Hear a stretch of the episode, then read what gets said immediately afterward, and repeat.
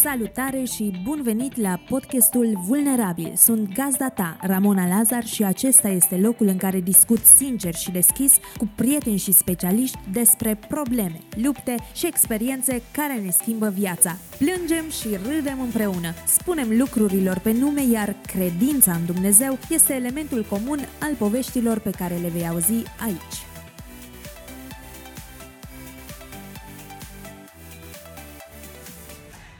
Salutare și bun venit la Vulnerabil, podcastul tău preferat din fiecare zi de luni. Sunt Ramona Lazar și astăzi suntem la episodul 43. Ți-o prezint pe Deborah Rotaru, o tânără entuziastă care în aparență seamănă cu noi toți, dar e atât de diferită și de o profunzime cum rar mi-a fost dat să văd, încât ne va învăța multe despre viață în momentele în care își va spune povestea. Deborah a trecut prin multe dificultăți încă din copilărie, iar mediul în care a crescut nu a fost întotdeauna unul propice pentru dezvoltarea ei. Totuși, lângă tatăl ei a fost mereu acasă, în siguranță și iubită. Iar episodul acesta încununează atât de bine tot mesajul pe care pastorul Marcel Bota l-a transmis în episodul anterior despre rolul tatălui, pentru că pune în prim plan o poveste reală în care tatăl are impact și schimbă viața propriului copil prin propriul său exemplu. Nu-ți mai divulg alte detalii din povestea ei, pentru că aș vrea să le asculți exact așa cum le spune ea. Te va cuceri, așa că te las cu povestea Deborei. Debora, bun venit la podcastul Vulnerabil! Bine te-am găsit, Rami, mulțumesc de invitație. Ce mult mă bucur că ai ales să vii până la Bistrița, să bați uh, drumul ăsta de la Sibiu, ca să stăm de vorbă și să facem din povestea ta un prilej să ne cunoaștem mai bine, aș zice, pentru că am simțit deja încă de la telefon și din mesaje că a început perioada aia de cunoaștere. Și deși ți-am lansat uh, invitația cu ceva timp în urmă, uite că lucrurile au evoluat în multe feluri și doar acum reușim să stăm uh, față în față. Și tocmai de asta, pentru cine nu te cunoaște încă, dar o să te cunoască cu siguranță după acest episod, aș vrea să ne spui cine e Debora. Onoare e de partea mea, mulțumesc că te-ai gândit la mine. Sunt o tânără de 24 de ani, orfană de tată, am 12 frați, sunt crescută în biserică și cred că mulți dintre ascultători știu despre mine și despre boala mea. De fapt, așa am ajuns să fiu cât de cât în atenția oamenilor. Oamenii m-au susținut foarte mult în perioada în care am fost bolnavă, în rugăciune, în toate modurile posibile și cu ocazia asta vreau să le și mulțumesc. Știu că pe 90% dintre ei nu-i cunosc și mi-aș dori din tot sufletul să-i cunosc și să le pot mulțumi față în față pentru tot. Mm, ce frumos! Dar uh, cine e Debora dincolo de detaliile astea tehnice, să le numesc așa? O tânără entuziastă, mm. cu o experiență de viață și bună și mai puțin bună și grea și în toate felurile, dar tot ce pot să spun despre mine este că sunt binecuvântată că Dumnezeu m-a ales, m-a mântuit, că a vrut să mă cunoască și că toată adolescența mea și toată tinerețea mea, asta mi-am dorit de fapt, ca Dumnezeu să îmi arate că eu sunt importantă pentru El. Mm, da, o să ajungem și acolo, că deja mi se pare că ai deschis cumva cutia Pandorei, dar totuși uh, nu ne-ai spus prea multe din poveste. Dar uh, pentru că la vulnerabil întotdeauna luăm lucrurile cu începutul, și știu că povestea ta este una foarte sensibilă. Ai pomenit cuvântul boală și poate unii care nu știu rămân așa în suspans și o să-i mai ținem poate o vreme până o să ajungem la acel detaliu. Dar uh, m-am gândit mult de unde să începem povestea ta. Cum să o spunem lumii? Și m-am gândit, ok, hai să o luăm de la boală, hai să o luăm de la copilărie, hai să o luăm de la adolescență, hai să o luăm cu ce se întâmplă în prezent. Și apoi am zis, cred că nu-i de datoria mea să trasez chiar așa de tehnic firul ăsta roșu al poveștii, ci să te las pe tine, să-ți spui povestea exact așa cum dorești și eu doar să-ți adresez niște întrebări ajutătoare. Și atunci uh, începem totuși de la perioada de copilărie și să ne spui ce sentimente îți trezește cuvântul ăsta, copilărie. Copilăria mea are două extreme, extrema bună și extrema rea. Și copilăria îmi trezește sentimentul de așteptare. Astăzi vreau să vorbesc despre partea veridică a copilăriei mele, partea frumoasă a copilăriei mele, și anume despre tata și impactul lui în viața noastră. Tot timpul, la așteptare mă refer, de când eram mici, tot timpul așteptam să ajungă tata acasă. Mm. Asta, era, asta era lucru pe care toți îl făceam, așteptam să vină tata acasă, muncind foarte mult, a fost un om extrem de harnic și de familist, avea grădină, avea livadă, miere, stupi la țară, avea foarte multe proiecte. Și, și avea și un job da, zilnic? Da, da. Mm. da. Și atunci, noi când eram mici, eu aveam vreo 6-7 ani și uneori veneam de la școală, tata deja era plecat la alt loc de muncă, nu-l mai prindeam acasă, ne puneam când eram mici scaunul la cuierul lui de haine și miroseam pe rând hainele lui, ne era foarte dor de el. El seara cel mai mult ajungea acasă și atunci astea sunt sentimentele care mi amintesc de copilărie. Primul lucru asta îmi vine în minte, așteptându-l pe tata să vină, să stea cu noi. A fost un om care a dat 200% din viața lui pentru copiii lui, pot să spun că ne-a adorat.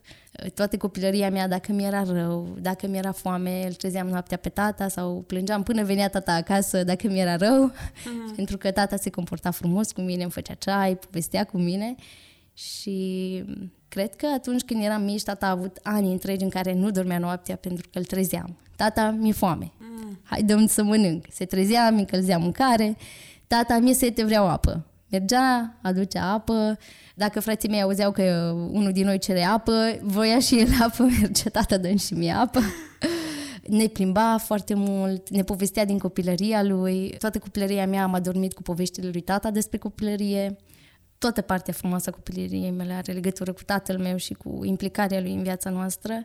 Toată viața ne-a povestit despre Dumnezeu. Practic, noi am crescut uh, cu Dumnezeu din poveștile lui tata. Mm, wow! Ce mi se pare mie fabulos când te aud așa cum povestești și îți văd și privirea, e că tata naște în tine sentimentul ăla de îndrăgostire, cumva. Pentru că să iei să miroși hainele unui om îți vine doar atunci când simți că ai poate și niște fluturi în stomac, îți explodează inima de bucurie, de dragoste, că uneori iubim oamenii, dar nu la modul ăla n-aș zice să idolatrizăm, deși într-un fel simt că tu l-ai, l-ai pus așa pe un piedestal, nu neapărat că ai făcut un idol din tatăl tău, dar e acolo la cel mai înalt rang care se poate. Și mi se pare fabulos, adică a rare ori am văzut copii care să aibă așa o perspectivă despre tatăl lor și mai ales din ce povestești tu, e că relația asta nu era doar cu tine, era cu fiecare din ceilalți 11 frați ai tăi și că i-ai pomenit și pe ei. Dacă poți să ne spui un pic diferențele de vârstă sau câți ani are cel mai mare frate al tău și cât are cel mai mic, ca să ne dăm seama câte nopți și câți ani la rând a trebuit și nu a trebuit, că făcea cu dragoste și cred că tu ai fi simțit dacă făcea cumva din obligație lucrul ăsta, câte nopți la rând și câți ani s-a trezit și v-a fost acolo aproape. Toată copilăria până în adolescență când am putut să mă ridic singură să-mi iau apa. Dar niciodată tata nu ne-a spus merge și luați-vă voi apă sau lasă că-ți dau mâine să mănânci, știi că mă trezesc la șase, știi că lucrez toată ziua, niciodată n-a spus asta. Și noi am văzut că toate lucrurile pe care le face pentru noi, le face cu drag, le face din inimă, nu era niciodată greu să facă absolut nimic pentru noi și cred că de am și avut încrederea și am apelat mereu la el. De exemplu, când visam urât noaptea, mergeam la tata, îl trezeam să se roage pentru noi și dormeam lângă el. Când tata se ruga pentru noi, nu mai visam urât. Și tot timpul lângă el mai era un, un, un frate sau o soră care ori visase urât, ori eu a fost rău și a venit la el. Deci, suntem din an în an aproape, cam 2-3 ani diferență între cei mici sunt, noi suntem din an în an, deci... Uh, și câți ani are cel mai mare frate al tău? Cel mai mare are 37 și cea mai mică acum a făcut 10 ani. Wow, deci uh, e o plajă extinsă. da. da. Da, și dacă tot ai început povestea așa cu tatăl tău, aș vrea să onorez lucrul ăsta și să povestim în continuare despre el și apoi să intrăm în uh, partea asta a luptelor pe care le avem cu toții și a provocărilor pe care ni le rezervă într-un fel viața, dar îngăduite fiind de Dumnezeu. Care e cel mai prețios lucru pe care l-ai învățat de la tatăl tău și pe care ți-ai dori să-l învețe și alții de la tine? Faptul că niciun sacrificiu făcut pentru copii, nicio rugăciune pentru copiii tăi nu sunt în zadar. Mm. Întotdeauna copiii se vor întoarce, sunt ca un elastic care se întinde, când le dai drumul ei se întorc acolo la de bază. unde au pornit. Exact, mm. se întorc la bază. Iar uh, credința tatălui meu, educația, setea lui de cunoaștere, tata a fost autodidact, uh, toată copilăria mea, uh, seara, tata avea Biblia în față și o carte de istorie, de științe, de filozofie, de orice și învăța. Și partea de educație ne-a salvat și pe noi. Faptul că ne-a încurajat să ne educăm, să mergem la școală, să căutăm răspunsuri, să nu ne mulțumim cu puțin. Astea două lucruri. Mm, wow! Lucruri pe care deja cred că le aplici în viața ta și se, se văd așa din afară. Cel puțin partea asta cu școala, sunt sigură că ești foarte dornică de cunoaștere. da, da. A fost exemplu pe care l-am urmat văzându-l. Mm-hmm. Simt că nu putem merge mai departe fără să spunem de ce vorbești la trecut despre tatăl tău, că într-un fel sau altul poate n-are sens pentru ascultătorii noștri, deși elementul ăsta al uh, plecării lui ajunge destul de departe în povestea ta, dar uh, cred că trebuie să-l introducem aici ca să putem merge mai departe să clădim pe, pe detaliul ăsta și aș vrea să te las pe tine să ne povestești despre vestea tristă și cum arată acum viața fără tatăl tău. Tata a plecat la Domnul la trei săptămâni după ce au venit uh, rezultatele, că sunt vindecată complet, că Dumnezeu m-a vindecat complet și cred că asta a fost singura lui dorință din ultimii ani, ca eu să fiu bine și practic viața fără tata e ca o casă fără acoperiș.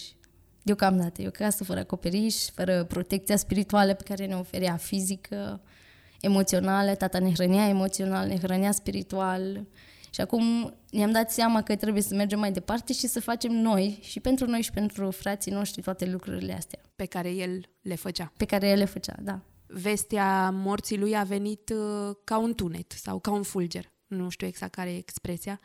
A căzut așa hodorong-tronc pe neașteptate. Și cred că de acolo vine, într-un fel sau altul, durerea foarte mare. Da, uh, țin să specific că tata a fost destul de bolnavă în ultima perioadă, făcea dializă, a avut COVID în 2021 și i-au cedat rinichii și s-a dus la o ședință obișnuită de dializă, nu ne-am așteptat să vină mm-hmm. vestea. La finalul ședinței de dializă a făcut stop cardiorespirator, a fost intubat, a stat uh, o perioadă în comă și apoi a plecat acasă. Mm. Și acum că au trecut câteva luni de când el te veghează de undeva de sus, cu siguranță cei care ajung uh, să se întâlnească cu cel pe care l-au slujit, îi văd pe cei care încă se chinuie aici jos să facă voia lui Dumnezeu. Ce simți tu că ți-ai fi dorit cel mai mult să faci alături de tatăl tău și simți că vestea asta și trecerea lui bruscă nu ți-a mai dat oportunitatea? Practic, toată copilăria și adolescența spuneam că atunci când o să ne căsătorim, o să avem familii, tata va veni la noi, la fiecare va sta câte o lună, va avea grijă de nepoți, va veni cu noi în concediu, îl vom plimba, ne vom bucura.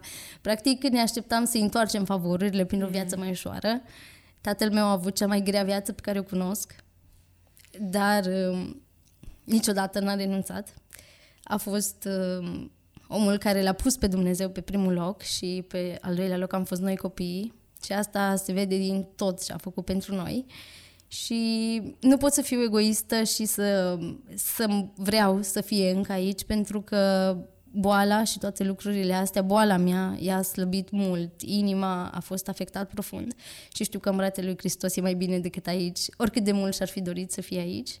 Anul trecut, sora mea și-a notat un lucru pe care i l-a spus tata, și a scris așa, tata spune că nu e frică de moarte, dar i-ar fi dor de noi. Mm.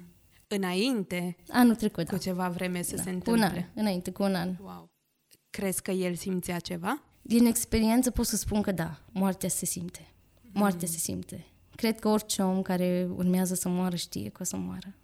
Deci avea un soi de anticipare, dar vouă nu v-a dat uh, impresia asta? Nu, nu, nu. Dar se simte în ziua aceea știi că o să pleci acasă. Cred că Dumnezeu te atenționează și îți dă timpul să te pregătești. Atunci cred că tata a știut. Dar așa din acțiunile lui, din cum se comporta cu voi, simțeai că e ceva diferit, ceva mai profund, căuta să stea poate mai mult decât stătea înainte cu voi, să petreacă timp? Stătea foarte mult cu noi, ne căuta peste tot.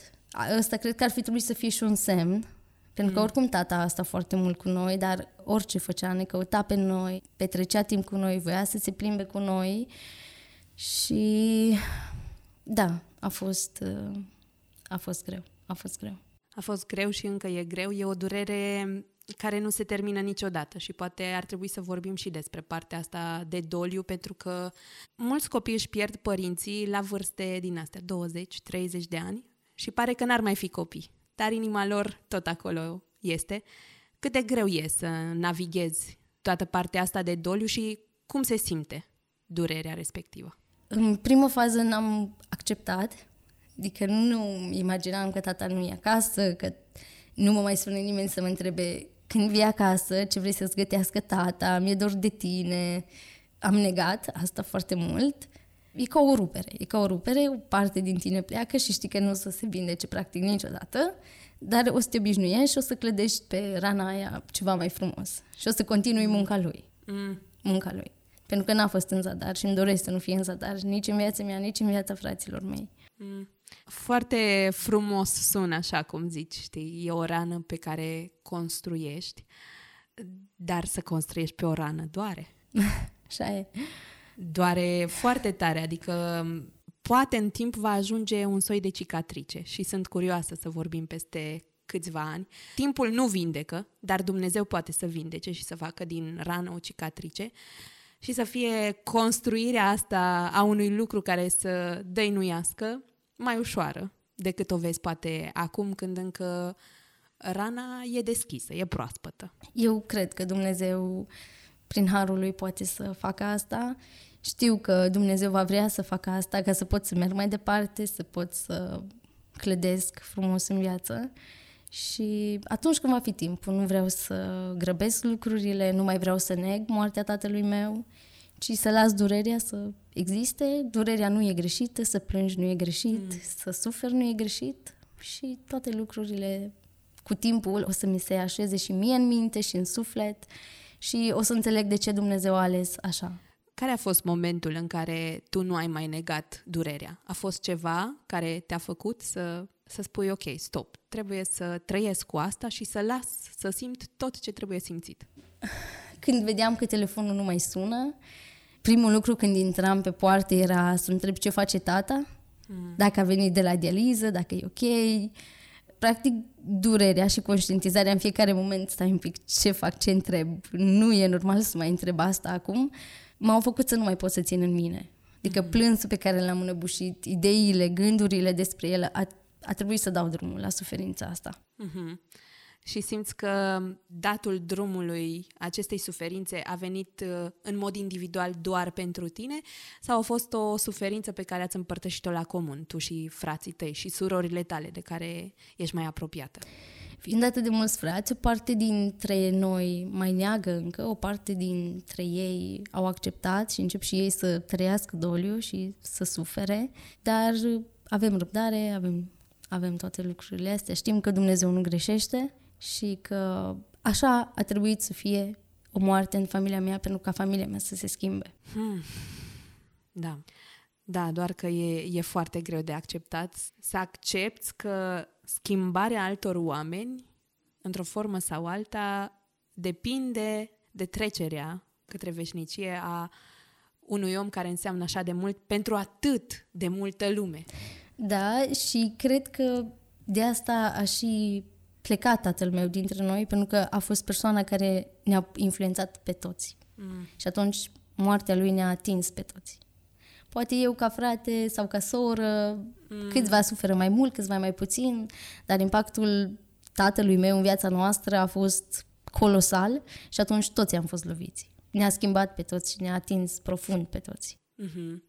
Da, cred că am onorat și partea asta de doliu, dar aș vrea să nu încheiem așa într-o notă sumbră și aș vrea să ne împărtășești o amintire foarte frumoasă pe care o ai cu tatăl tău, dacă îți vine ceva acum. Am foarte multe amintiri cu tata, foarte multe, din adolescență, din copilărie, acum, din tinerețe. Trebuie să mă gândesc la, la una foarte aproape de mine. Cred că cea mai importantă parte a fost atunci când tata în fiecare seară, oricât de obosit era, stătea cu noi la masă, ne învăța despre Dumnezeu, despre oameni, cum să ne comportăm, ne stimula să căutăm răspunsuri, să nu luăm totul de gata.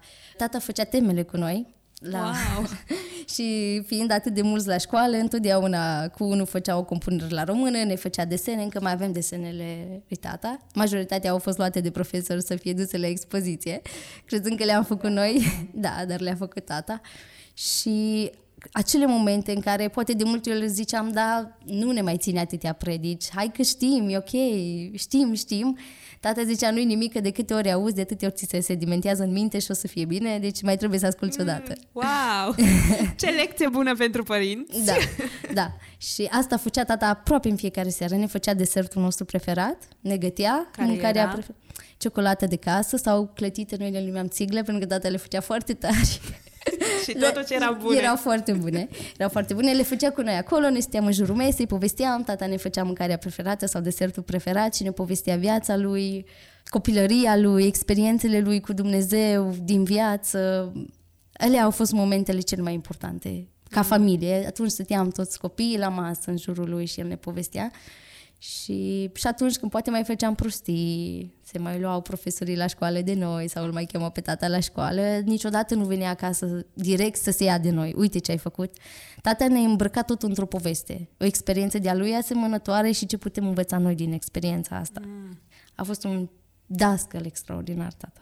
Fără niciun curs de parenting, fără nimic. Efectiv, așa era el credit. Să ne iubească, să ne adore. Pot să spun că tata ne-a adorat Wow! Deci făcea un soi de gentle parenting, dar uh, biblic parenting. Exact, exact, exact, exact. Toate lucrurile trebuiau să aibă legătură cu Dumnezeu. Toate. Wow! Că ziceai de experiențele lui cu Dumnezeu. Ți-a rămas în minte vreo experiență pe care v-a împărtășit-o sau un lucru pe care îl făcea el și acum să încerci și tu să-l aplici în viața ta? Practic, în urma unei discuții de genul cu tata, a început și drumul meu cu Dumnezeu, am început și eu să-mi pun întrebări și să vreau să-L cunosc pe Dumnezeu așa cum l-a cunoscut tata. Wow! Pentru că dacă tata a zis că l-a cunoscut pe Dumnezeu, nu mi-am pus niciodată vreun semn de întrebare, oare minte tata sau există Dumnezeu? Pentru că l-am văzut pe Dumnezeu în viața tatălui meu. Știam că tata nu minte și atunci mi-am dorit să-L cunosc pe Dumnezeu exact așa cum l-a cunoscut tata. Când simți tu că a început uh, parcursul credinței tale? Să nu mai fie Dumnezeul tatălui tău, ci poate să-ți dorești să devină Dumnezeul tău personal. Undeva pe la 12 ani am început să conștientizez mai mult, să mă uit în jur, să-mi dau seama, ok, uh, ce e greșit, ce e bine, ce fac eu greșit, unde să mă schimb și undeva pe la 12 ani mi-am dat seama că viața mea e foarte tristă. Am zis că în viață, în copilărie, am avut extrema bună și extrema rea. Toate abuzurile pe care le-am suferit în copilărie m-au impactat și am început, practic, de pe la 12 ani să intru în depresie neștiind că se numește depresie și îl vedeam pe tatăl meu cu câtă speranță vorbește, că Dumnezeu vinde, că Dumnezeu regenerează, Dumnezeu are har, Dumnezeu ne iubește, Dumnezeu ne vrea. Și am zis, ok, deci ăsta, ăsta e drumul pe care trebuie să merg. Să încep să-L caut pe Dumnezeu ca să ajung la cuvintele tatălui meu. Ca să nu mai simți durerea aceea pe care o simțeai și tot zbuciumul acela negativ? Da, și când un om trăiește o viață autentică cu Hristos, vrei să fii și să ai aceeași mm. experiență. Ca și copil, vrei să ai aceeași experiență și am început să-L vreau să-L cunosc pe Dumnezeu în modul în care mi-l portretiza tata. Noi când eram mici și tata ne vorbea de Dumnezeu, îi spuneam, tata, eu nu cred că Dumnezeu e mai bun ca tine. Asta îi spuneam noi copii, hmm. n-are cum să fie Dumnezeu mai bun ca tine. Și atunci, wow. în mintea noastră, tata era la fel de bun ca Dumnezeu. Și știam că dacă tata ne ajută, tata ne rezolvă toate situațiile, tata ne iubește, tata are răbdare, Dumnezeu cel puțin trebuie să fie ca tata. Mm. Și în uh, căutarea asta în care tu l-ai văzut pe tatăl tău într-un fel și ai asociat imaginea lui Dumnezeu cu imaginea tatălui tău, cum s-a dovedit a fi Dumnezeu în realitate pentru tine în toată căutarea asta? Cel puțin în primii ani.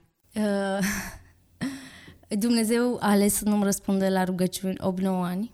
8-9 ani în care am fost complet, complet, complet distrusă emoțional și sufletește pentru că Dumnezeu credeam eu că nu mă vrea. Adică au trecut 2 ani în care mă rugam, Doamne, vreau să te cunosc, Doamne, tata îmi vorbește despre un Dumnezeu pe care îl cunoaște, eu pot să le vorbesc cu oamenilor despre un Dumnezeu care nu vrea să mă cunoască. Nu vrea. Mă rog, citesc din Biblie. Te chem, plâng, vin o să te cunosc. Au trecut patru ani, au trecut cinci ani, n-ai venit. De mm. ce? De ce nu mă vrei? Ce s-a întâmplat? Nu știu ce să mai fac, să vii la mine. Cum te așteptai să vină Dumnezeu înspre tine și ce rugăciuni specifice aveai de, de simțeai că nu te vrea? În primul rând, uh, am văzut că depresia, mă rugam ca Dumnezeu să... Nu știam că se numește depresie, dar mă rugam ca Dumnezeu să vindece suferința asta din inima mea, pustiu asta, să-l vindece. Doamne, nu asta e viața pe care o vreau. Nu vreau să trăiesc așa, eu nu pot să trăiesc așa, te rog, vindecă-mă, vindecă-mă, vino și vreau să te cunosc, vreau să, ca viața mea să te slujească pe tine, eu nu pot să trăiesc fără sens, viața mea n-avea sens, n-avea scop.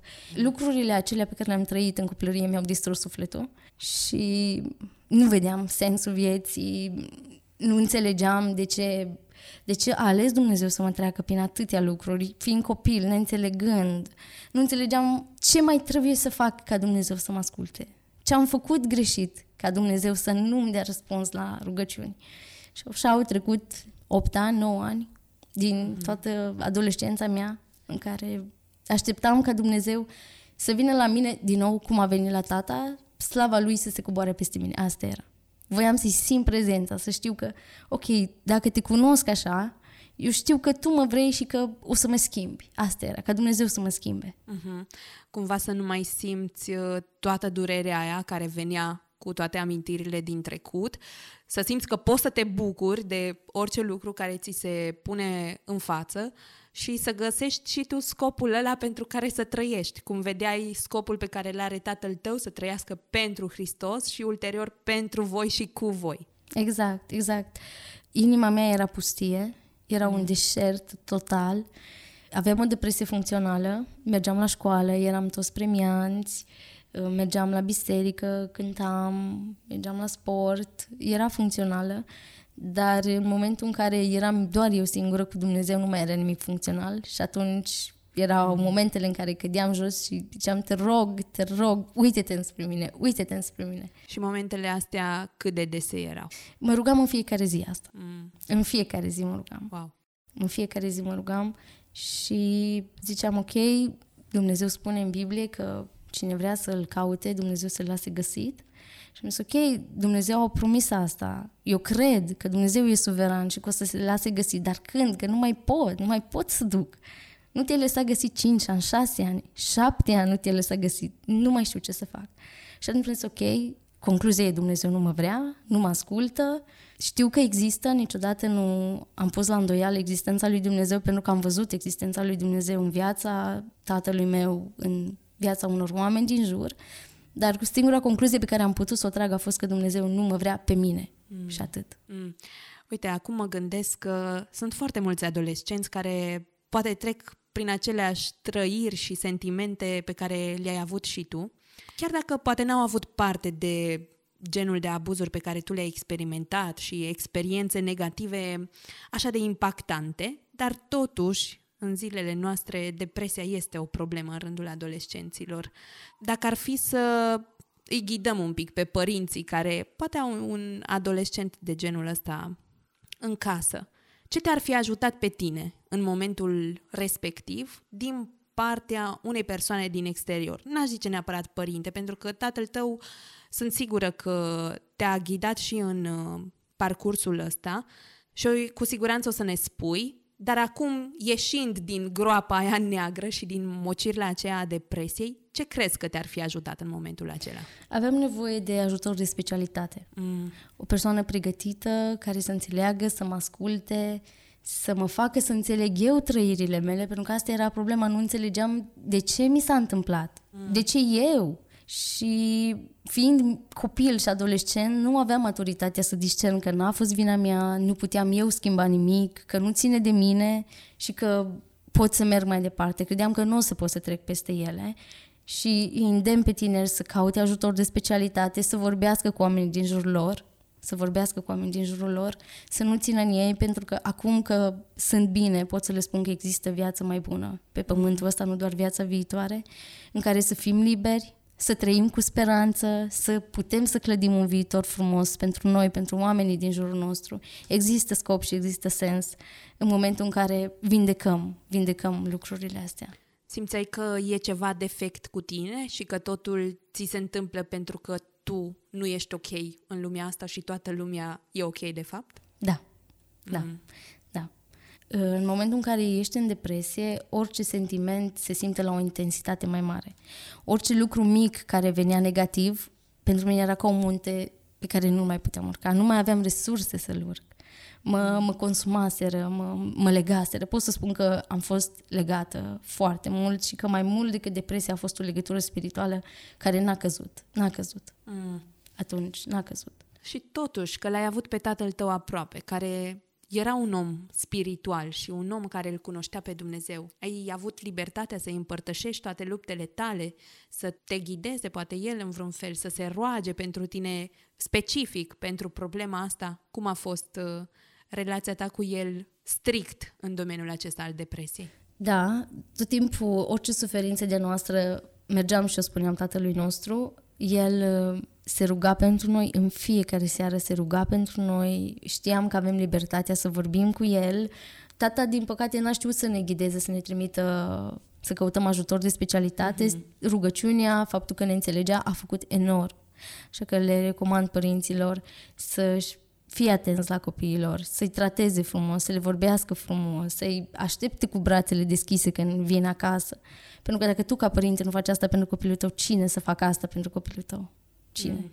Și motivul pentru care am avut o depresie funcțională a fost pentru că tata a fost omul bun și omul care ne-a ascultat și ne-a înțeles și ne-a iubit și a încercat cum a știut el să acopere golul ăla din inima mea, dar nu putea fi acoperit pentru că inima mea era distrusă. Cum i-ai explicat tatălui tău? Cum se explică depresia unui părinte? Simți că i-ai explicat-o sau pur și simplu l-ai lăsat să citească printre rânduri?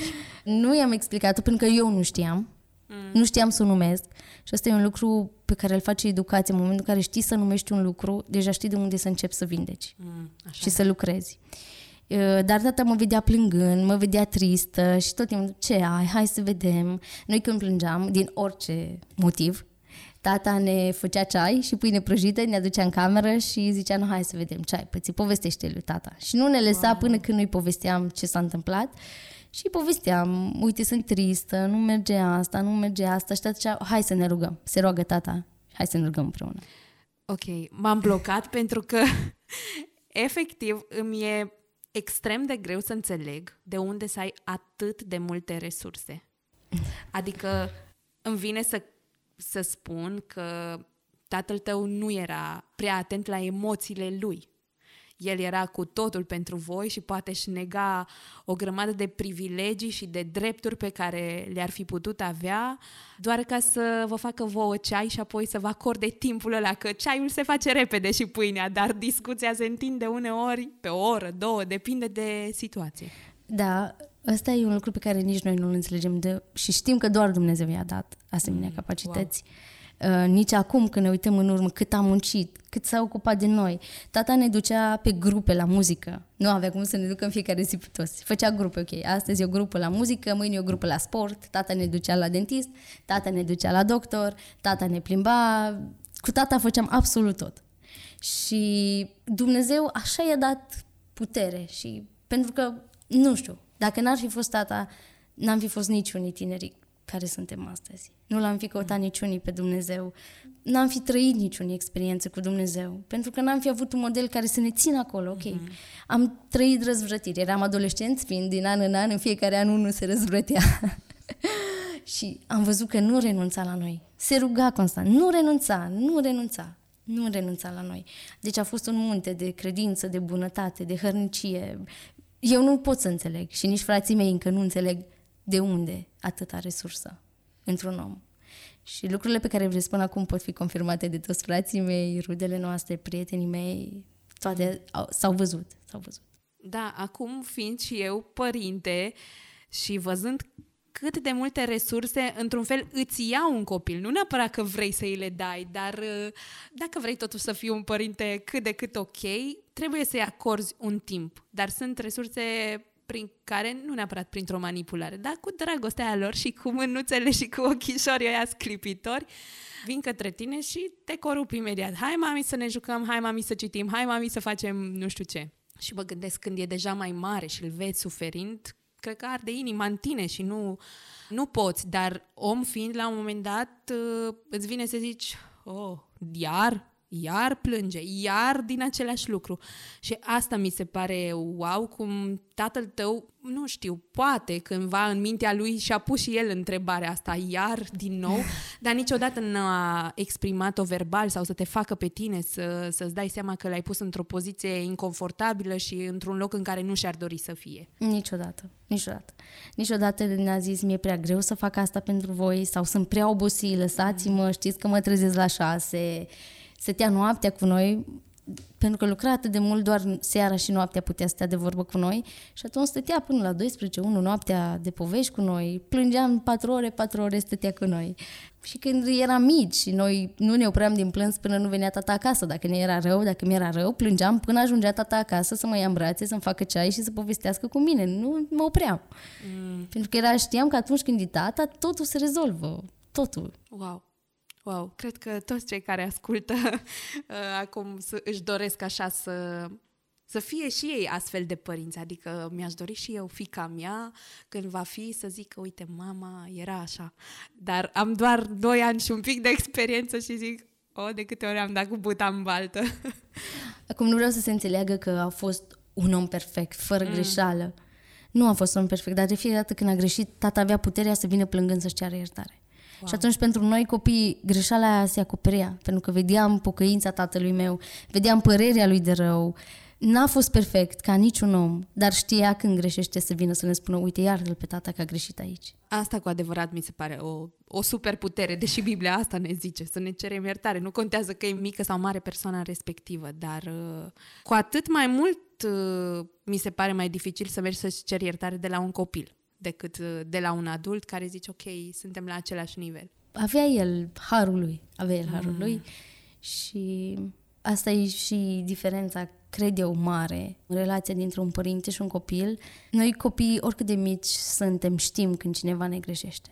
Știm. Mm. Poate nu putem numi, dar știm că ni s-a făcut o nedreptate care ne mănâncă și cred că atunci când creștem mari, când se repete nedreptățile alea, nimeni nu vine să-și ceară iertare pentru nedreptatea aia, se adună în noi sentimentul ăla de, de răzbunare, de devenim furioși, au impresia părinții nu mă mai înțeleg cu el, ce să-i fac. Sunt momente și greșeli acumulate pentru care n-a venit nimeni să spună, mă, iartă-mă. Și tu ești un om separat de mine, cu sentimentele tale, uite, iartă-mă, am greșit. Mm. Wow! Ce lecție bună!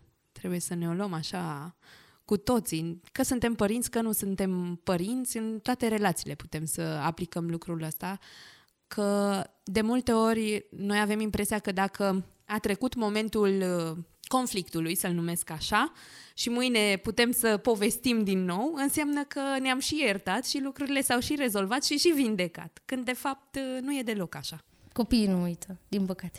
Mm. Nu uită. Da, și copiii adună acolo toate emoțiile exact. pe care le-a produs evenimentul respectiv. Ca să ne întoarcem așa la partea de depresie, aș vrea să ne povestești cum era viața pentru tine atunci. Ai zis că mergeai acasă și plângeai, dar prietenii tăi, că ești o persoană sociabilă și îți place să fii înconjurată de oameni și-au dat vreodată seama prietenii tăi că treci prin așa ceva, că poate tu nu ai aceeași sclipire în ochi pe care o au alți colegi și cineva să-ți spună întrebări care să te pună cu adevărat pe gânduri și pe tine. Nu, nu și-a dat nimeni seama pentru că aveam o viață plină în care Hristos nu era, libertatea nu era, fericirea nu era. Și atunci viața aia plină, brizbrizurile, prietenii, școala, acopereau depresia mm. asta. Dar eu știam că Hristos nu e în viața asta, că nu e viața pe care mi-o doresc. Cred că majoritatea prietenilor mei am fost în depresie și ne puteam vedea unul pe altul de păcla pe care o aveam pe ceața aia de durere, nu, nu vedeam la un metru de noi. Și acum știu că majoritatea prietenilor mei au trecut prin asta. Plusul meu a fost că am avut un om la care să merg să plâng, cu mm. care să vorbesc, care să mă asculte acolo. Și sunt sigură că era sătul tata de aceleași drame și aceleași povești. Are 12 copii, 7 fete, 5 băieți. Numai noi 7 fetele, dacă îi povesteam în fiecare seară câte o parte din durerea noastră, cred că era sătul pentru o săptămână. Dar nu, faptul că nu ne-a respins așa, nu a zis sunt sătul de voi, ce cu copilăriile astea, maturizează-te odată, cât să tot suferi pe tema asta, asta a făcut diferența. Uh-huh. Și zici că și colegii tăi s-ar fi confruntat cu asta pentru că acum, uh, matură devenind într-un fel sau altul, ai povestit cu ei despre asta sau uh, doar din analiza ta proprie, uitându-te la trecut? Am povestit și cu ei despre asta și s-au simțit și ei liberi în sfârșit să vorbească mm. despre asta. Uh, fiecare din noi credeam că doar noi avem suferința aia. Din păcate toți oamenii purtăm cam aceleași suferințe, ne-am lovit cam de aceleași lucruri și cred că dacă învățăm să, ne, să comunicăm eficiență, să le întrebăm pe celălalt ce te apasă așa de tare? Uite, văd că te apasă lucrul ăsta, spune Uite, sunt aici să te ascult. Pot să-ți fiu de folos cu ceva, pot să fac ceva pentru tine.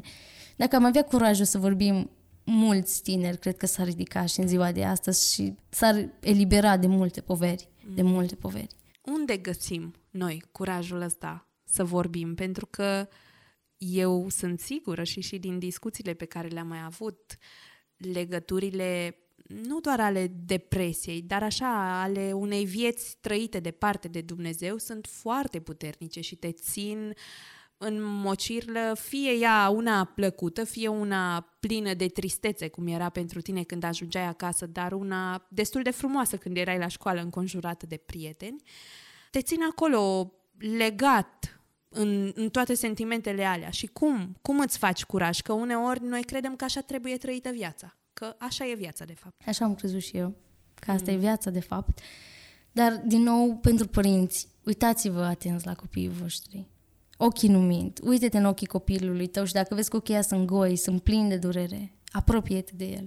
fă un ceai, cum ne făcea tata, și du-te în camera lui și întreabă Crezi că există vreo șansă pentru un părinte care n-a fost până acum ca și tatăl tău să clădească încă de când erai mică, genul ăsta de relație cu ceai și pâine prăjită? Da. Cred că în momentul în care părintele își recunoaște greșeala făcută, în care, în momentul în care îi validează copilului sentimentul că într-adevăr l-a rănit și că copilul are tot dreptul să fie supărat, pentru că rana poate e foarte mare și părinții nici nu uh-huh. și-au dat seama, întotdeauna iertarea, iertarea strânge din rana aia, o coase, o coase. Mm. O coase. Și cred că ăsta e începutul. Mergeți și recunoașteți-vă greșelile în fața copiilor, să vadă și copiii că e ok să fii vulnerabil. Că și un om matur poate să fie vulnerabil și că el ca și copil contează, sentimentul lui contează, trăirea lui contează. Dacă mm. acasă nu se întâmplă asta, cine să ne facă asta? Cine să facă asta cu copiii noștri?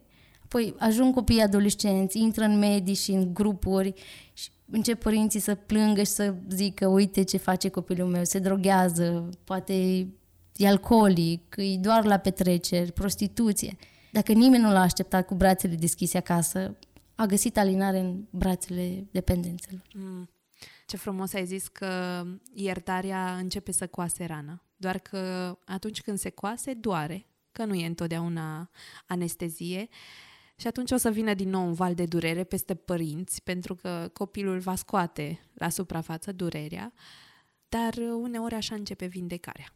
Exact. Și să nu ne fie frică de durere, dacă asta duce la repararea relației și ulterior chiar la restaurarea vieții copilului nostru. Exact, exact. Mm. E o durere bună, asta e durerea bună. Da, o durere de dorit dacă duce la rezultatul bun. Da. Ai pomenit uh, de boală și că ai fost vindecată și poate cine nu știe povestea ta stă așa și, și se întreabă, ok, de ce ați povestit despre copilărie și nu ne-ați spus despre ce este de fapt uh, toată povestea asta. Cred că se aplică ce am zis la început că povestea asta se spune așa cum uh, vine, cum curge, cum uh, apar întrebările și curiozitățile mele și modul în care tu ne împărtășești din viața ta. Doar că ne-ai pomenit de durerea tatălui tău și înainte de asta a venit uh, un alt soi de durere peste tine, pe lângă depresie. Asta o să ne spui tu dacă s-a adăugat la depresie sau a schimbat ceva. Care a fost pentru tine momentul acela pivotal în care simți tu că ți s-a schimbat viața? Pentru că atunci când am vorbit la telefon, mi-ai spus că a fost uh, soiul acela de moment. Da, practic vreau să zic începutul bolii. Neștiind că e boală, mm. am început să am dureri foarte mari, am zis că eu să mă duc la un control, eu de reglare hormonale, ceva, o să-mi revin. M-am dus la control, deja aveam o tumoare de 18 cm, au fost cred că 3 săptămâni de la durere până la control. Și medicul mi-a spus, ok, trebuie să-ți faci un remene de urgență și o să te operăm să scoatem tumoarea. Am zis, bine, o să mă programez pentru un remene și au durat, cred că, încă 3 săptămâni până am găsit loc la remene și deja din tumoarea de 18 cm s-a format o tumoare de 40 de centimetri. Mm. Aș vrea, înainte de a merge mai departe, să ne spui la ce vârstă a apărut uh, durerea asta. La 22 de ani jumătate.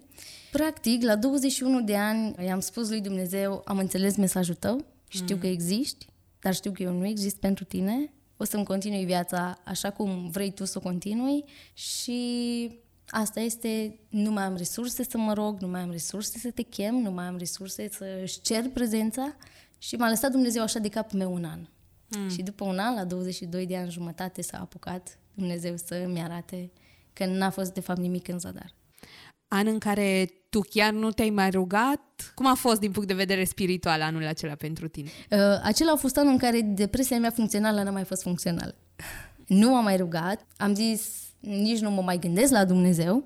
Asta este, nu vrei, nu vrei, nici eu nu mai vreau. Uh-huh. Și atunci n-a mai fost depresia funcțională, am început să, să nu mai vreau să mă ridic din pat, să-mi pare rău că e dimineață și că e încă o zi și că n-am murit cu noapte înainte.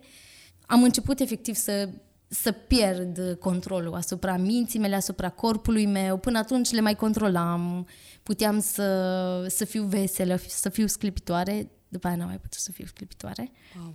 Deci a fost o schimbare care deja a început să se vadă la exterior. Da, da, da, da.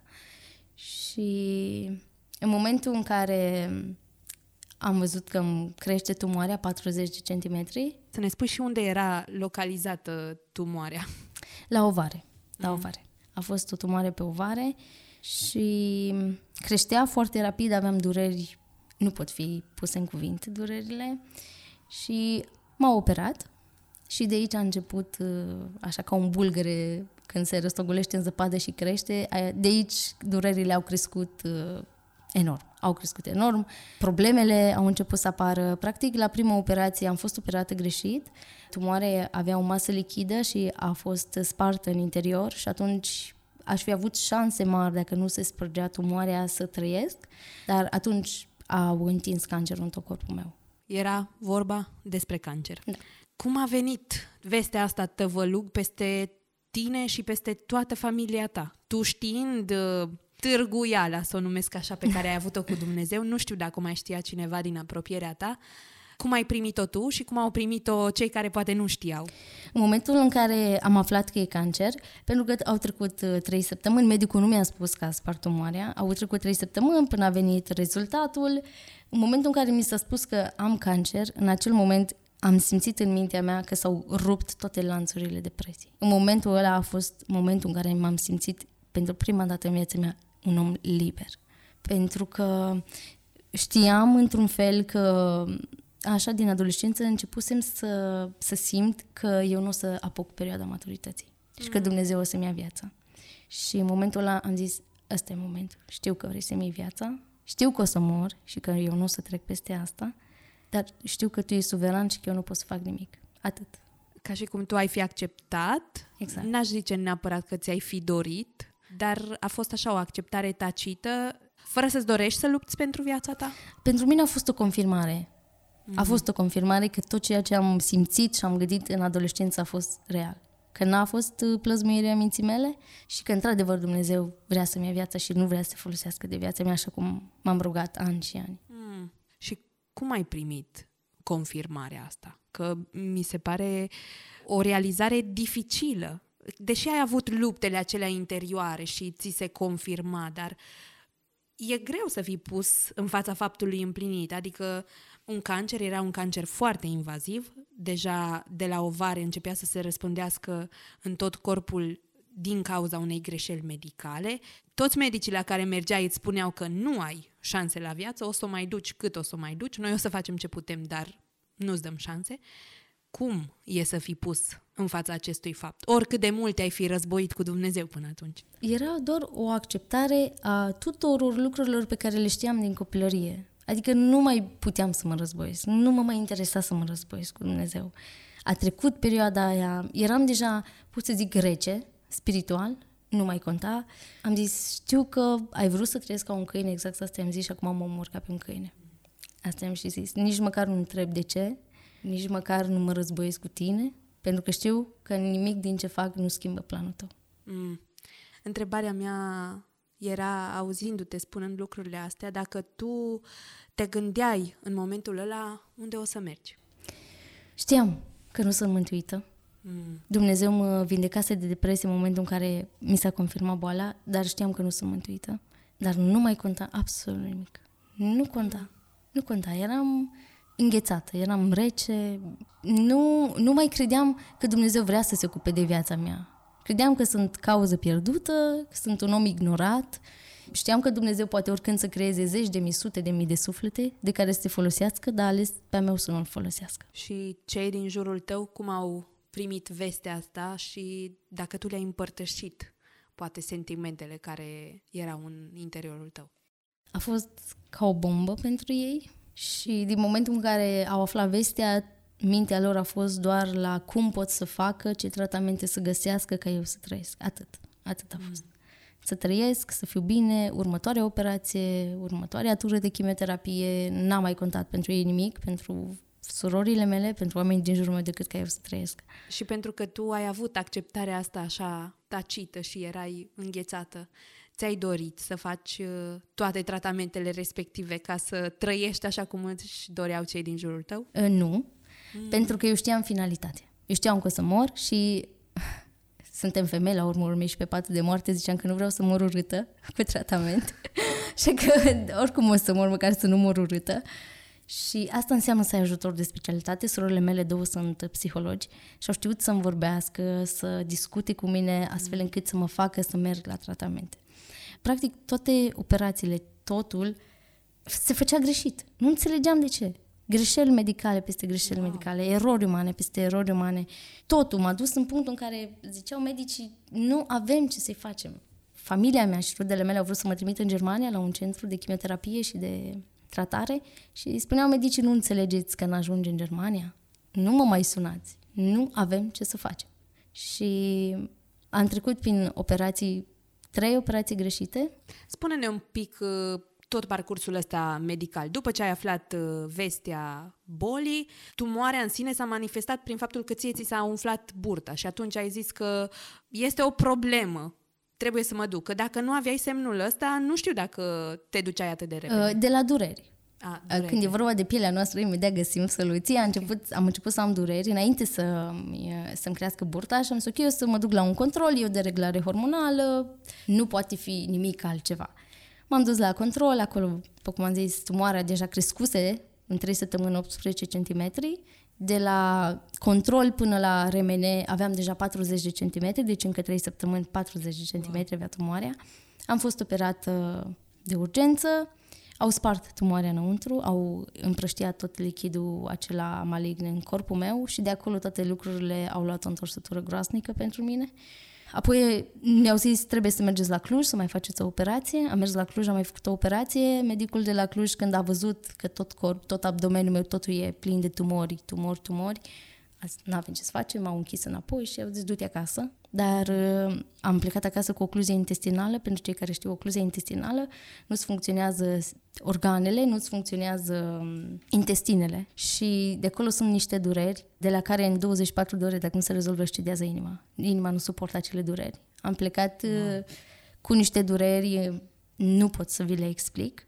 Am venit la Sibiu, am zis ok, e o problemă, am dureri monstruoase, începeam deja să zbier de durere, să zic că vreau să mor, nu mai vreau să trăiesc, trebuie să mor, nu mai pot, o să-mi pierd mintea. Și m-am dus la Sibiu, m-am dus la urgență, acolo nu m-au băgat în seamă, chiar dacă eram pacient prioritate zero, pentru că eram oncologic pacient, eram operată de curând, dar toate lucrurile s-au întâmplat efectiv ca să nu trăiesc.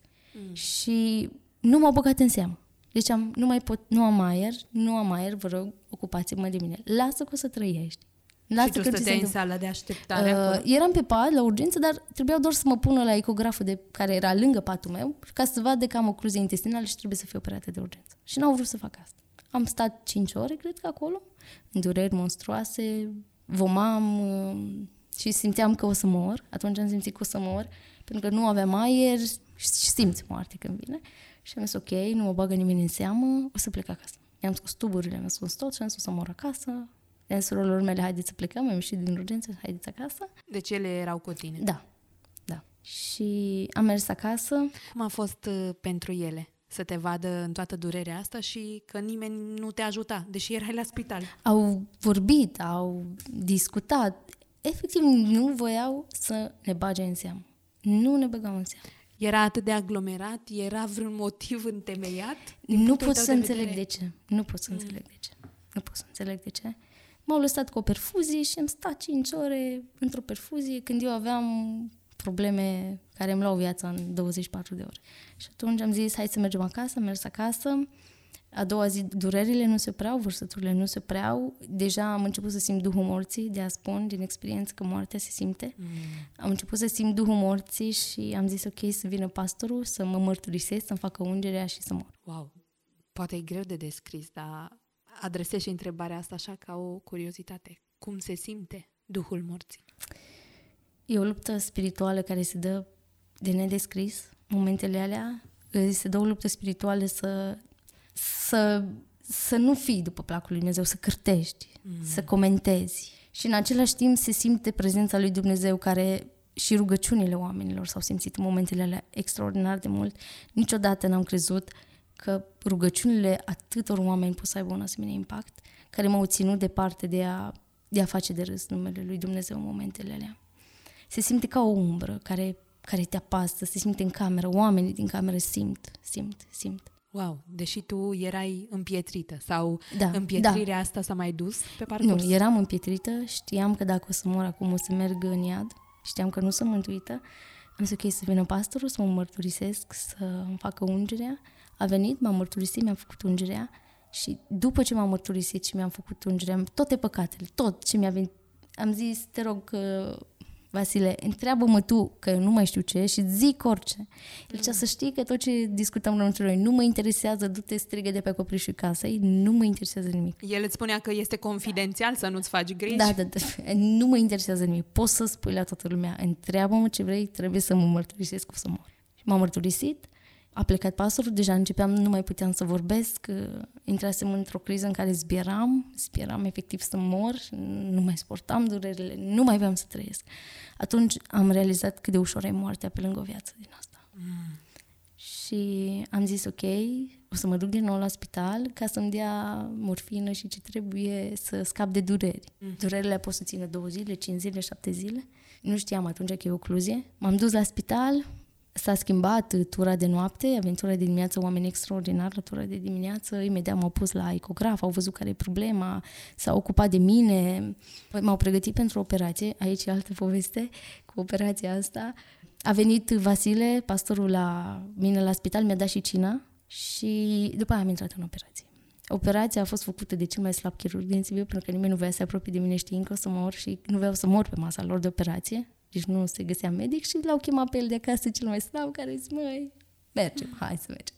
Am intrat în operație. Și el a vrut să vină? A vrut să vină, că era foarte, foarte slab medicul. Majoritatea pacienților, din păcate, care au trecut pe la el, au ajuns la cimitir apoi. Și tu știai toate detaliile astea? Frații mei și familia mea știau. Eu nu știam, nici nu mă interesa momentele alea. M-a operat, doar m-a deschis. Practic, el n-a rezolvat problema pe care intrasem în operație, ocluzie intestinale Dumnezeu efectiv a rezolvat-o fără nimic. El doar m-a deschis, a văzut uh, că nu se mai poate face nimic, m-a închis și a zis duceți pe salon că moare imediat. Ah. Deci n-a rezolvat problema. Dumnezeu a rezolvat problema fără... Într-un mod miraculos. Într-un mod miraculos. M-au dus pe salon, acolo știam și simțeam încă că e Duhul morții lângă mine, știam că o să mor După ce am ieșit din operație și m-am mărturisit și am luat cina, ăla a fost momentul în care am simțit că Hristos m-a, m-a născut din nou. Stăteam pe patul de spital și nu mai simțeam corpul, era totul lumină, nu mai aveam mâini, era totul, tot corpul meu de lumină, fața mea era lumină. Mintea mea era luminoasă, era... Am simțit prezența lui Dumnezeu exact cum îi cerusem lui Dumnezeu 9 ani să facă, să-i simt slava lui și prezența lui. Am simțit acolo pe patul wow. de spital prezența lui și în momentul ăla nu m-am rugat să trăiesc pentru că am văzut cât de bine e cu Hristos. Vreau să wow. mor. Vreau să mor, vreau să fiu cu Hristos, vreau să fiu cu Hristos, vreau să mor, nu contează, nu merită, nu, nu se compară cu nicio bucurie pe care o poți trăi în viața asta, prezența lui Hristos. Și... Acela a fost momentul în care s-a schimbat și ai știut că tu, dacă mor, mergi în cer. Exact. Mm. Exact. A fost în secunda aia și atunci mi-am și dorit să fiu cu Hristos. E ca și când în mintea ta începe o contabilitate a vieții tale înainte să mori. Începe contabilitatea. Mm-hmm. O simți la nivelul tău psihic. Știi că începe contabilitatea. Și mi-am văzut contabilitatea vieții și am văzut că nu aveam absolut nicio reușită pe plan spiritual. Uitam, nu conta absolut nimic din ce făcusem până atunci. Nici durerile mele, nici prietenii mei, nici absolut nimic nu conta. Ceea ce făceam pentru Hristos nu, nu era în contabilitatea aia, era gol acolo. Și a început să mă apuci o disperare și o durere, că o să merg în fața lui Hristos cu mâna goală. Și am simțit eu așa, mai înainte să mor, mai sunt oameni cu care nu m-am împăcat. Hai să sun. Wow! Da. Am luat telefonul, i-am sunat, nu știu pe cât i-am sunat și nici exact ce am vorbit. Ok, dar știi doar că ai sunat știu, pe cineva. Știu că am sunat, știu două, trei persoane pe care le-am sunat, de restul nu mai mi-amintesc. Nu conta că greșise eu, că greșise ei, nu conta, am zis, ok, vreau să mor, mm-hmm. vreau să am totul pus la punct, să mă duc în fața lui Hristos măcar cu inima curată. Și după ce am făcut asta și așteptam să mor, cântam în mintea mea, era o bucurie că o să mor. Atunci am înțeles toți oamenii, apostolii care așteptau să fie cu Hristos, care ziceau că slava vieții viitoare nu se compară cu nimic de acum. Atunci am înțeles. Dar după un timp am simțit că a plecat Duhul morții. Mm. Pur și simplu, cum a venit, a și dispărut Duhul morții. Și am început să mă gândesc, asta înseamnă că o să trăiesc până mâine, mâine vine înapoi, ok, nu știu, mm.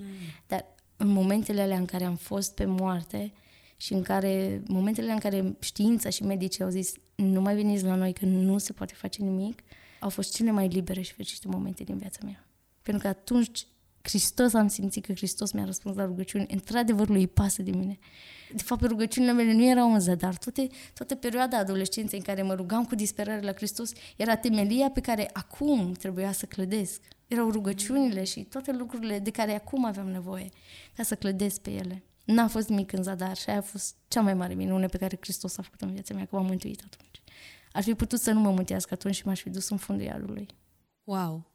Deci, în final, tot ai realizat că cei 9 ani de rugăciuni disperate, care simțeai tu că se opresc în tavan, de fapt nu s-au oprit în tavan. Au clădit o temelie nevăzută. Exact, mm. exact, exact.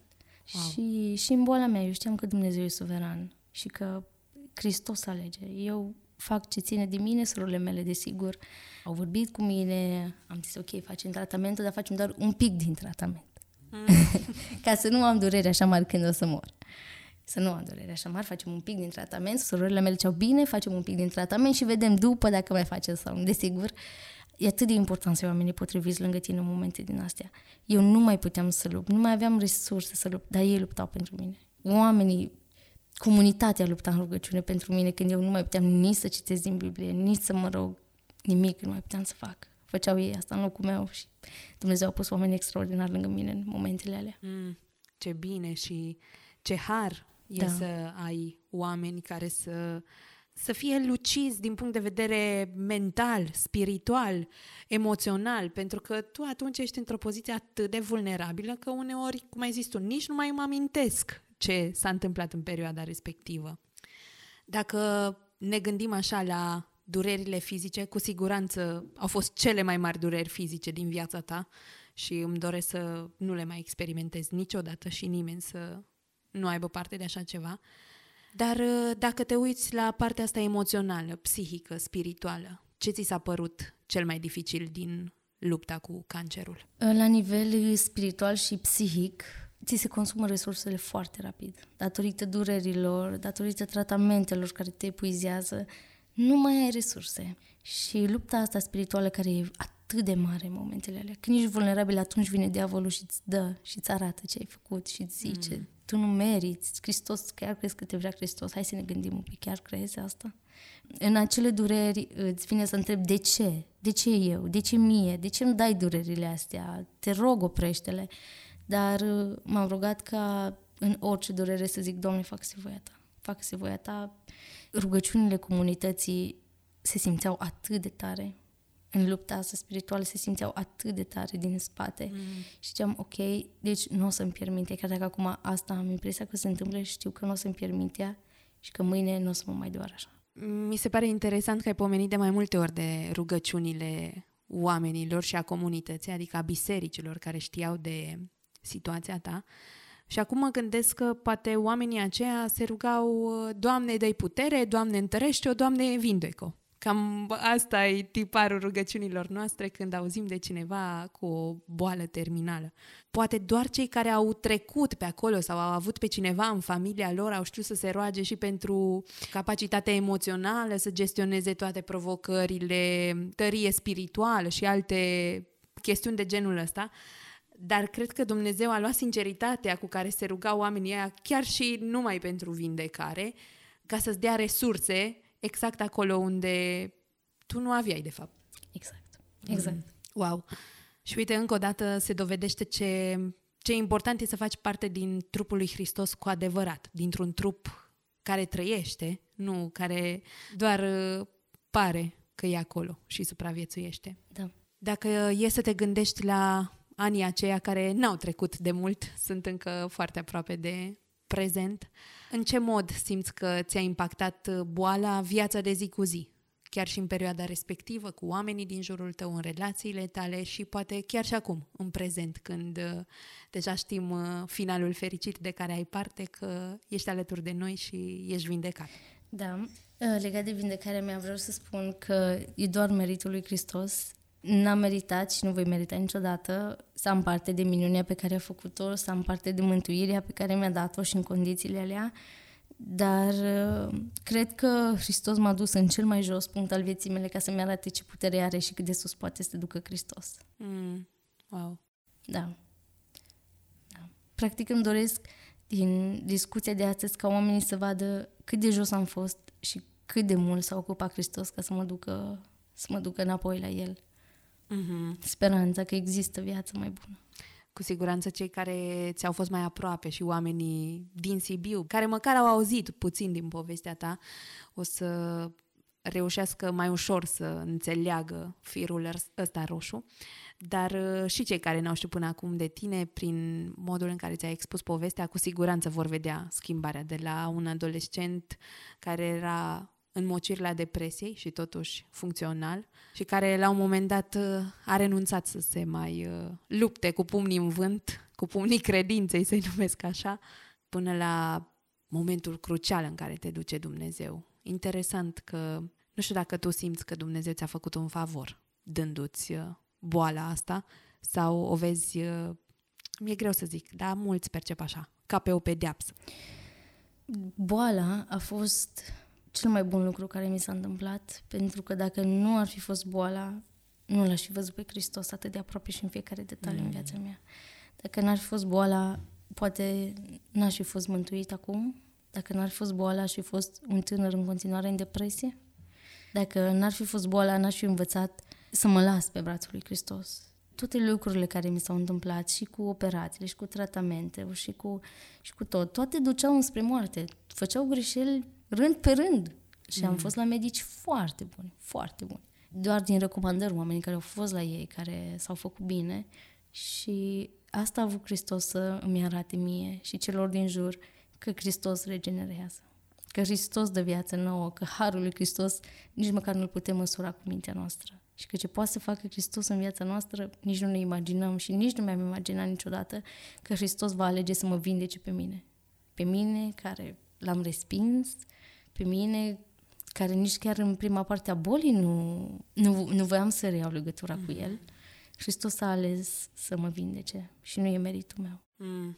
Da, vezi, oamenii fac greșeli, chiar dacă sunt uh, cunoscuți ca fiind cei mai buni, sunt supuși uh, greșelii și uneori Dumnezeu îngăduie greșelile astea ca să-și facă numele de slavă, ca să se vadă că acolo nu a fost uh, mână omenească. Așa e, n-a fost mână omenească. Uh, medicul meu oncolog e creștin și, și el îmi spune că sunt o minune astăzi. Wow. Sunt o minune. E un om extraordinar și a fost important să am un om creștin lângă mine în momentele alea care nu-și pierdea speranța. A fost important și oamenii pe care am întâlnit la oncologie în Sibiu au fost extraordinar de umani, de atenți, de înțelegători. Noi o mai luăm pe ulei ca pacienți. o luăm pe ulei, nu mai voiam tratament, eu voiam să-mi fac bagajul, de multe ori să plec acasă, le ziceam să-mi dea foile, că eu semnez, plec acasă, nu mă mai întorc, nu mai pot. Și te tratau cu atâta bunătate și îngăduință. Ce nu bine, uite, mai stăm un pic, hai să-ți dau o pastilă să-ți treacă durerea, dar era pastilă să dormi, să stai să termin tratamentul. Uite, hai, du-te, plimbă-te și după aia mâine vin apoi. A pus Dumnezeu lângă mine oameni extraordinari în perioada uh-huh. Și bunătatea întotdeauna vindecă. Cred că bunătatea oamenilor, bunătatea lui Dumnezeu, lucrurile astea, bunătatea tatălui meu, lucrurile astea au făcut diferența în momentele alea. Enorm de mult un pic de bunătate face diferența în viața unui om care e însetat după așa ceva, mm. care nu mai vede capătul drumului, care nu mai vrea să continue.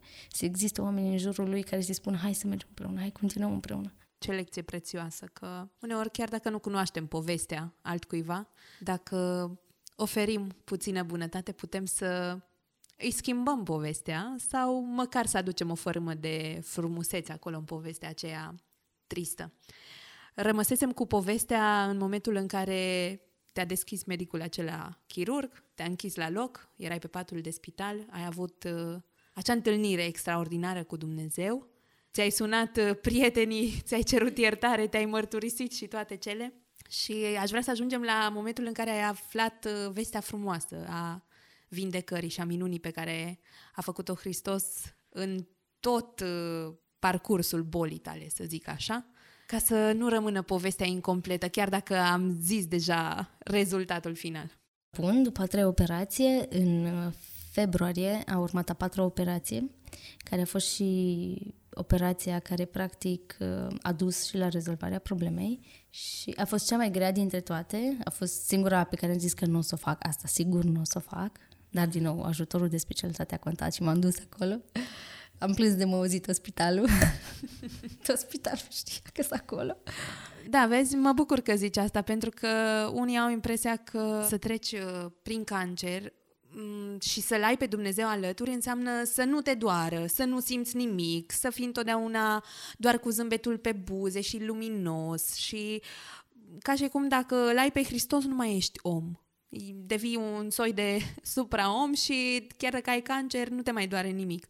Dar adevărul este că suntem la fel de vulnerabili, chiar dacă îl avem uh, pe Hristos, cel puțin din punct de vedere fizic, dar psihic și mental și emoțional nu mai suntem vulnerabili. Acolo ești puternic. Da, eu acum știam ce mă așteaptă. Deja după te operații știam ce mă așteaptă și fiind și cea mai grea dintre ele, care ar fi trebuit să rezolve problema, să scoată tot ce se putea scoate, tot ce nu era necesar pentru supraviețuire să scoată afară mm. și M-am pus pe plâns, dar plâns, m-a auzit tot spitalul, tot spitalul m-a auzit. A venit o doamnă, era călugăriță, m-a auzit plângând mm. și a zis, hai să ne rugăm împreună. Wow. Și a zis, bine, hai să ne rugăm împreună. S-a rugat pentru mine, mi-a dat o, un mir de la, nu știu ce mănăstire, să mi-l pun pe frunte și după aia, în seara aia, după ce a plecat călugărița, a venit preotul spitalul și știa că sunt de altă confesiune și a zis, nu contează, hai să ne rugăm împreună că durerea e aceeași, Hristos e același. Hai wow. să ne rugăm. Și m-am rugat cu el, m-a spovedit, m-am rugat cu el și după aia m-am pus la somn și am zis, facă Hristos ce vrea. Acum ați pregătită, m-am spovedit, m-am rugat, am plâns, să facă Hristos ce va vrea. Și a trecut operația, am stat trei săptămâni în spital, din nou am făcut ocluzie intestinală, Okay. Dar uh, acum medicii erau pregătiți știind de la cealaltă operație că am făcut. Au vrut să mă reopereze, deci să fie a cincea operație după patru zile. Am zis nu, nu, nu, nu, nu aduceți-mi foi, nu mai pot să trec prin asta. Uh, și mi-au dat tratament, am, uh, am făcut toți pașii necesari și din nou Dumnezeu a dat vindecare și de data asta a dat vindecare completă. Mm. Vrei să spui despre ce a însemnat operația sau nu? Da. Operația a însemnat să, să mi se scoată afară tot sistemul reproducător, să mi se scoată tot peritoneul, practic tot învelișul organelor, a toracelui, apendice, fiere, absolut tot ce nu era necesar pentru supraviețuire. Și din punctul ăsta de vedere a fost încă o bătălie psihică, să știu că nu voi mai fi mamă niciodată. Am aici întrebarea asta pusă pe listă și ai zis că îmi dai, îmi dai voie să ți-o adresezi și mai ales că tu ne-ai spus povestea așa. Te întrebi vreodată cum va fi viața ta în această imposibilitate de a avea copii pe cale naturală și poate cât de mult va conta acest aspect în uh, găsirea unui partener de viață. Da, uh, e o rană care încă sângerează dar uh, dacă doar pentru viața asta ne punem nădejdea în Hristos, suntem cei mai nenorociți dintre oameni și sunt conștientă că asta a ales Hristos pentru mine și că n-am avut niciun fel de decizie. Am încercat cât am putut să, să scap de asta, să măcar un ovar să rămână, măcar o parte, tot așa cu bucăți, măcar bucățica aia, măcar bucățica aia, dar ovarele erau cele care, care produceau celule canceroase, deci de acolo pleca toată problema, practic nu, nu m-aș fi putut vindeca cu ele. Uh-huh. Și da, cred că e foarte important pentru urmă, viitorul partener și mă pun eu în postura lui și mă gândesc dacă ar fi fost decizia mea să aleg o persoană care să nu poată avea copii. M-aș fi gândit de câte ori, de foarte multe ori, e răspunsul. M-aș fi gândit de foarte multe ori. Dar știu că Dumnezeu nu face nimic greșit știu că planul lui Dumnezeu pentru viața noastră e pentru slava lui și are un scop. Și dacă Dumnezeu mă va ajuta să-mi fiez copii și să fiu mamă, o să fac asta cu tot dragul, îmi doresc asta. Asta e tot ce pot să spun deocamdată despre, despre durerea asta. Că da, e o durere, dar Hristos e la controlul vieții mele tu nu ai uh, descris așa ce a însemnat uh, operația. Dacă nu ți-ar fi eliminat tot uh, sistemul reproducător, tu ai fi murit. Deci asta era ceea ce spuneau medicii, de asta ai și spus că această operație ți-a dat, de fapt, șansă la viață. Pentru că dacă ea nu făcea pasul ăsta și rămânea cu uterul, cu ovarele, n-ar mai fi trăit. Deci trebuia să aleagă ori viața, ori moartea. Cum a zis și Hristos, da? Ți se pune în față viața și moartea, alege viața. Da, eu zis, mă plângeam și spuneam uh, doctorului, vă rog, măcar un sfert. Hristos cu sfertul ăla poate să facă mm-hmm. multe. Vă rog, lăsați un sfert. Și tu trebuie să te gândești să trăiești. Mm. Astea sunt detaliile pe care le vei aranja după.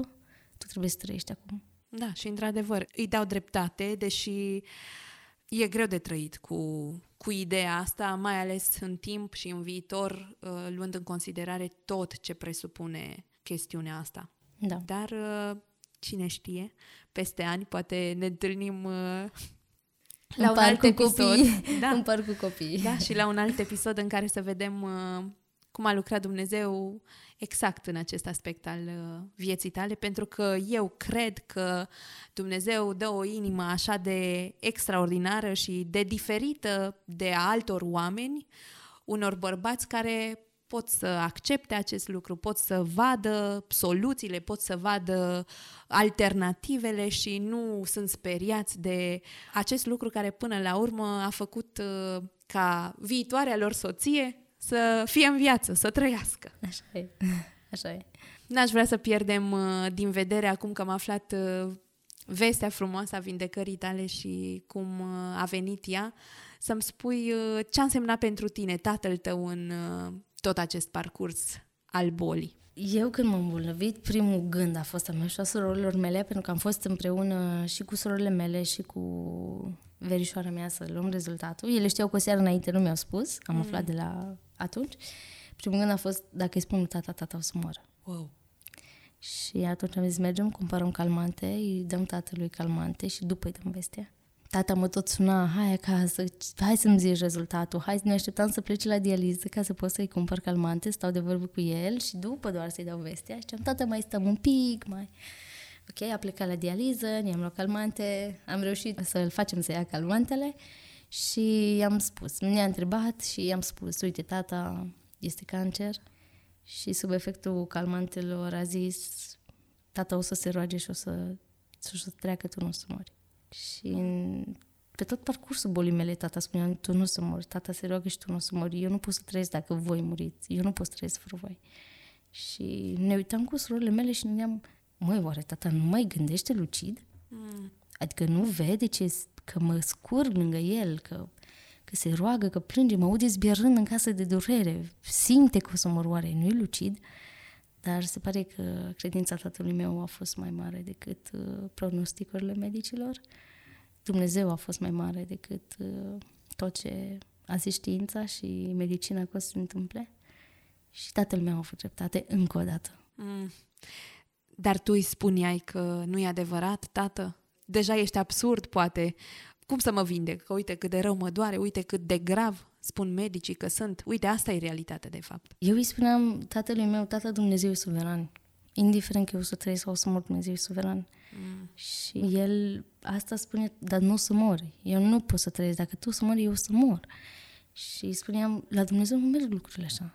Dacă Dumnezeu vrea să-mi ia viața, o să-mi ia viața și tu o să trăiești, o să te bucuri de nepoții tăi, o să te bucuri de ceilalți copii.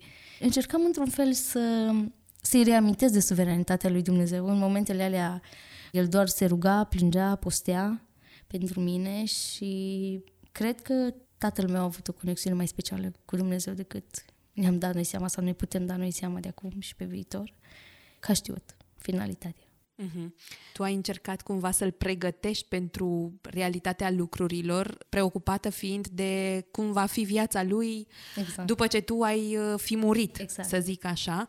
Și erai cumva speriată de ce se va întâmpla cu el, aflând vestea că tu nu mai ai nicio șansă la viață. Da, da, pentru că știind că tata chiar așa e, dacă se întâmplă ceva cu noi, el nu poate să trăiască fără noi. Știam că nu glmește, știam că îi se va termina viața lui. Dacă eu voi muri, știam că nu va mai zâmbi vreodată, nu va mai fi tata pe care noi l-am cunoscut. Și mă gândeam, haide să-i reamintesc că poate a uitat că Dumnezeu decide, nu-i decide eu, nici el nu decide. Mm. Și să îi reamintesc că în cerul vom fi toți, ne vom întâlni, că e o despărțire scurtă, că mie nu-mi pare rău să mor. Eu l-am cunoscut pe Hristos, am cunoscut slava Lui, mie nu-mi pare rău să mor, pentru mine o să fie bine. Încercam să îl încurajez și pe el. Uh-huh. Dar uh, tata a fost special până la final și a știut de fapt totul. Ai zis uh, la început că după trei săptămâni, după ce a aflat uh, vestea frumoasă că tu ai fost vindecată și ești uh, bine, încep să te pui pe picioare pentru că procesul care a dus până la întremarea ta, să zic așa, a fost mai lung. Nu e ca și cum acum afli că a dispărut cancerul din corpul tău și acum poți să dansezi într-un picior. Da. și știu că povesteam noi și mi-ai zis că pierderea tatălui tău a fost uh, de o mulțime de ori uh, mai dureroasă decât uh, toate durerile pe care le-ai experimentat în uh, lunile de boală și aș vrea să ne spui tuturor de ce. De ce e așa? Pot durerile să fie comparate? Moartea tatălui meu a fost mai dureroasă decât boala mea, pentru că tata a fost stâlpul casei. Casa ar fi mers înainte cu tata prezent, cu sau fără mine. Mm. Fără tata s-a oprit tot în loc. Și, din nou, nu pot să fiu egoistă și să nu știu cât de bine e tata lângă Hristos și cât de rău s-ar fi simțit după, cât de mult l-a slăbit suferința mea, să-ți vezi copilul că se scurge lângă tine, că zbeară de durere, să nu poți să faci nimic, mai ales pentru un părinte ca tata a fost oribil și crunt. Dar viața merge înainte fără mine, dar fără tata nu putea să meargă pentru frații mei viața înainte. Și totuși? Și totuși, ne întoarcem la suveranitatea lui Dumnezeu și am înțeles toți că ceea ce face Hristos face perfect și desăvârșit și că scopul nostru și tot ce putem noi să facem este să ne supunem, că înțelegem sau că nu înțelegem acum, îi vom supune voii lui Dumnezeu, vom duce mai departe lucrurile pe care tata ni le-a insuflat, viața lui, trăirea lui în casă cu noi copiii și cred că toți, toată viața noastră, ne vom raporta la tata, de fapt, și la muntele de om care a fost. Cu siguranță va fi și este o personalitate în uh, casa voastră și da. în rândul oamenilor care l-au cunoscut, pentru că impactul uh, lui depășește mult granițele casei voastre și a familiei uh, voastre. Apropo de asta, în cartier eram mai mulți pocăiți cu mulți copii, dar tata era singurul pocăit cunoscut cu mulți copii. Dacă cineva întreba știu unde este pocăitul, toată lumea întreba, ăla cu mulți copii? Da. Și oamenii le duceau la noi acasă. pentru că toată viața tata, dacă se plimba, dacă mergea la grădină și muncea, dacă mergea la biserică, era cu 5-6 copii după el, niciodată singur.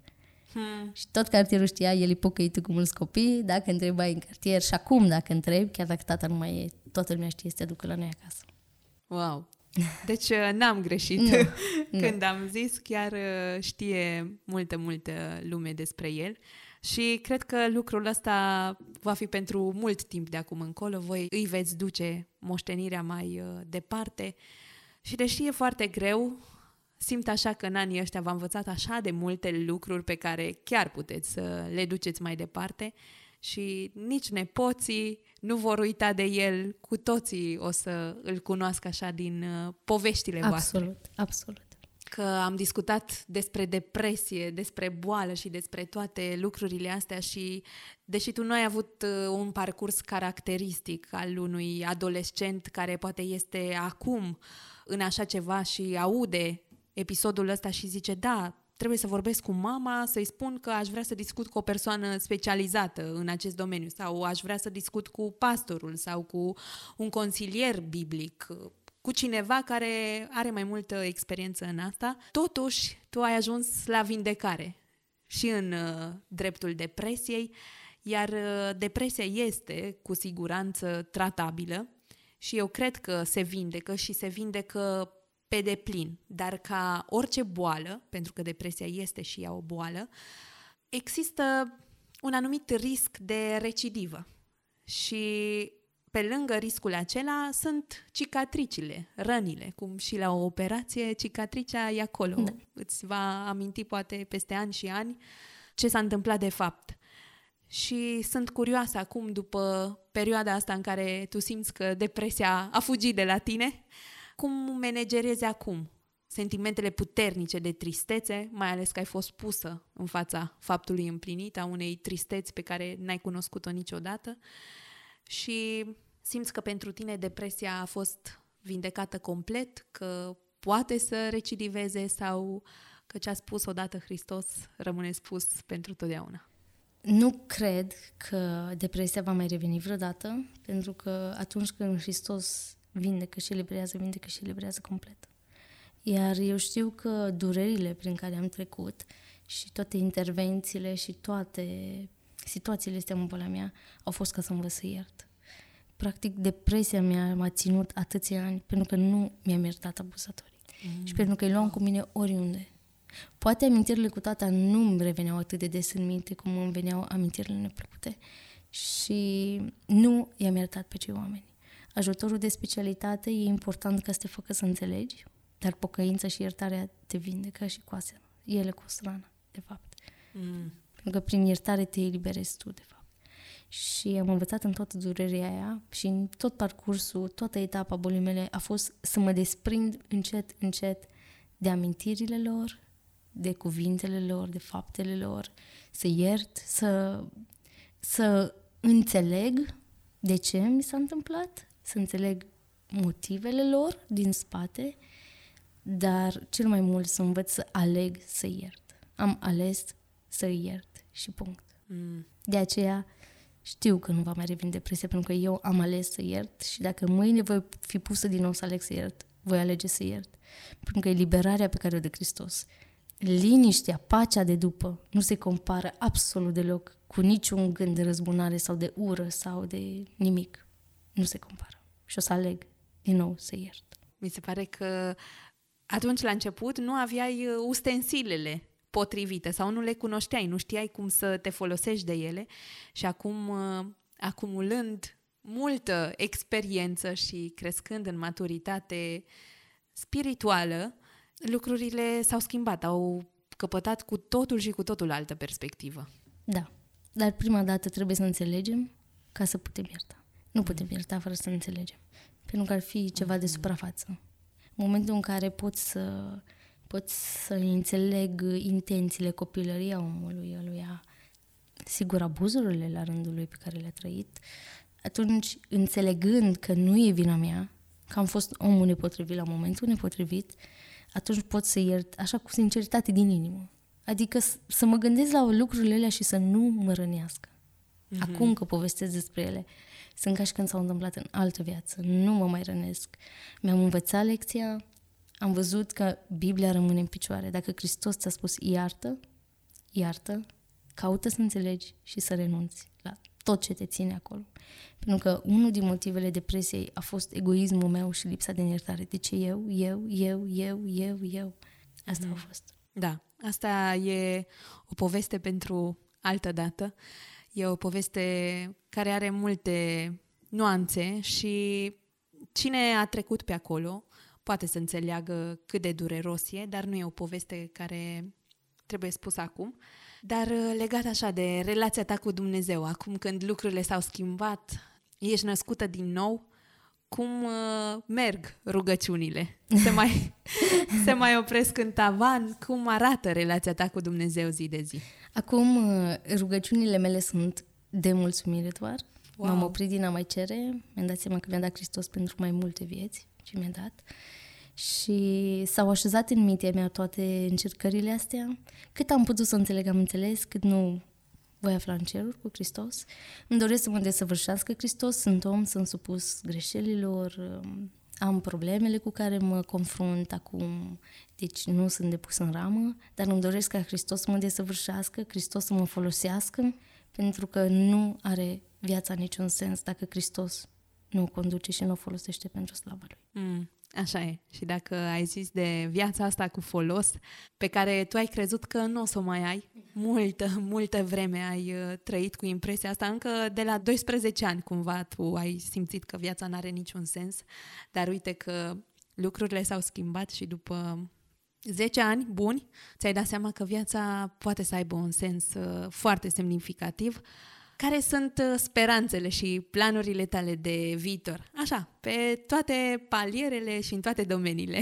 În primul rând, aș vrea să pot să vorbesc cât mai mult despre, despre ce a făcut Hristos în viața mea.